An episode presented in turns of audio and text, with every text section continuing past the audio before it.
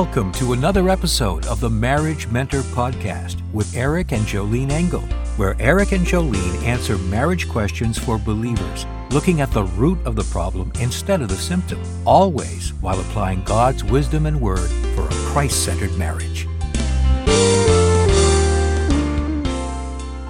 I'm Eric Engle with my beautiful wife Jolene for another episode, podcast and videocast episode of The Marriage Mentor. What do you got for me today? Uh, today, the topic is Should a couple live together before marriage? And we had a reader leave us a voice message.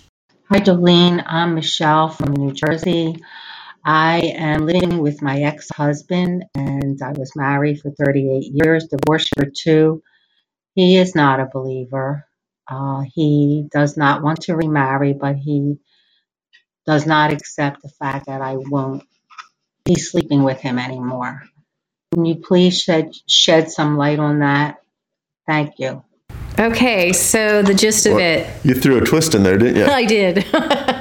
I did because I it, I knew it would cover all areas, whether you've haven't been married before or not. Okay, so let's talk about her situation because she was married for 38 years. To this man, yes. To this guy, divorced for two, but Right. she's still living with him. Well, she made it sound like she moved back. Well, whatever it is, Whatever. she's living with him. She's living with him, And- but and she's he- not giving him sex. and he Good wants for you. he wants some, right? Too bad. So sad. you know, you don't get wife benefits when we're not married. and he won't get married again to her. Right. And so if I were in that situation, I'd move out. That's how I would handle it. Or if if they've been in the house together this whole time, I would say, okay, well, um, I wouldn't. You're not married. You're he's an unbeliever. I would ask him to leave. I don't know the financial situation there. We don't know the financial situation. we don't know why they got divorced in No. the first place. No. But if if she's not married to him, if he's not willing to give that commitment, then he doesn't get the benefits of the commitment. Well, and here's what uh, what the Bible has to say about it. It's 1 Corinthians 6, 9 through 10. Um, Do you not know that the unright, unrighteous will not inherit, inherit the kingdom of God? Do not be deceived. Neither fornicators. Now, fornicator is somebody who is not married but having sex, okay?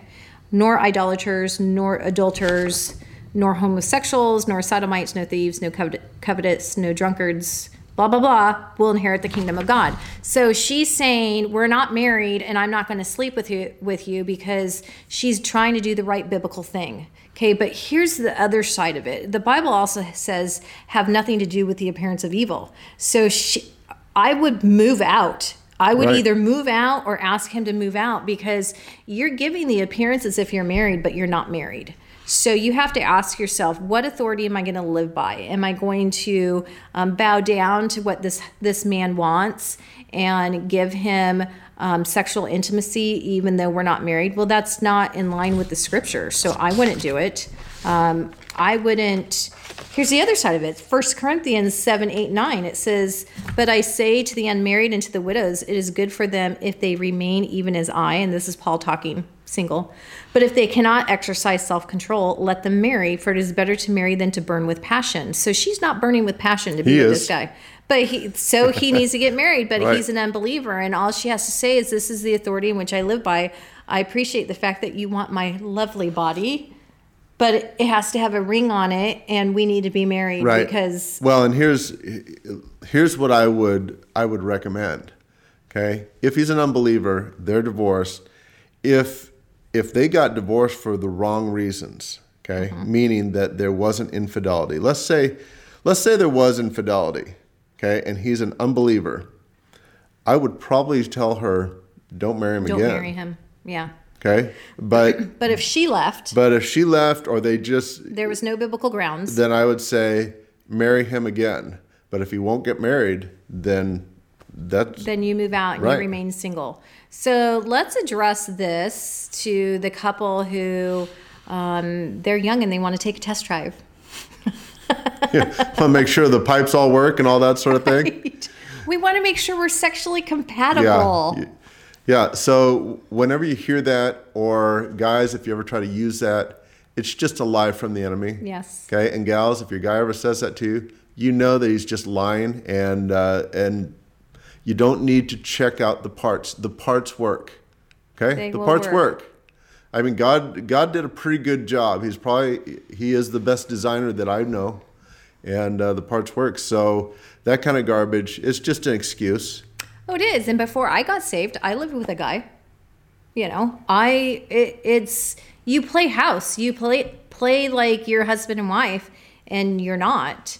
And you know, I think there's some high high statistics of how the relationships don't even work out. Uh, there is. I don't know exactly what they are, but it's very high uh, for those who live together first to not stay together, stay together. after they get married. Well, there's no commitment there, and uh, if if a gal is watching this that is considering living with a guy, or she already is, it's just like don't give up. What's that saying? Why Why buy the cow when you, can get, the milk, for free?